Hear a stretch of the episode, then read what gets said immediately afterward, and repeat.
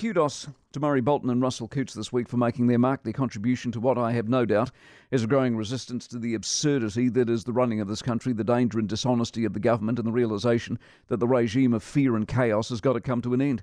Coutts, of course, is no different to the myriad of other people who have spoken out now for months on end.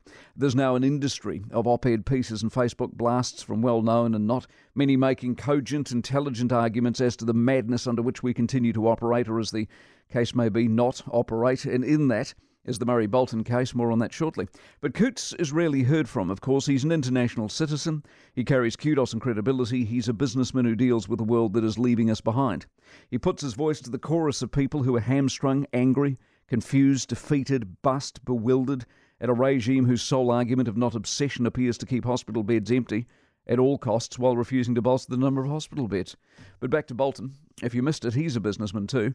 He employs a lot of people needs to get to a board meeting in Boston. Zoom won't do it. He argues our interests will be disadvantaged if he isn't there in person. He, of course, is jabbed, and what separates him out is he's taking a private jet and wants to isolate at home because he can't get an MIQ spot. The judge, short of a fuller explanation, which is coming today, has ordered MB to look at the case again. Now, looking isn't solving, obviously, but for now, it's a win. His lawyer, in one of the better lines of the week, says unless you're living down a rabbit hole in Wellington, you know that Auckland's economy is under significant stress. And that's the danger. We are being governed from the rabbit hole. I mean, the Prime Minister hasn't even set foot in Auckland for three months. Add to these examples Radius Care. God bless them for being human. People in aged care need family.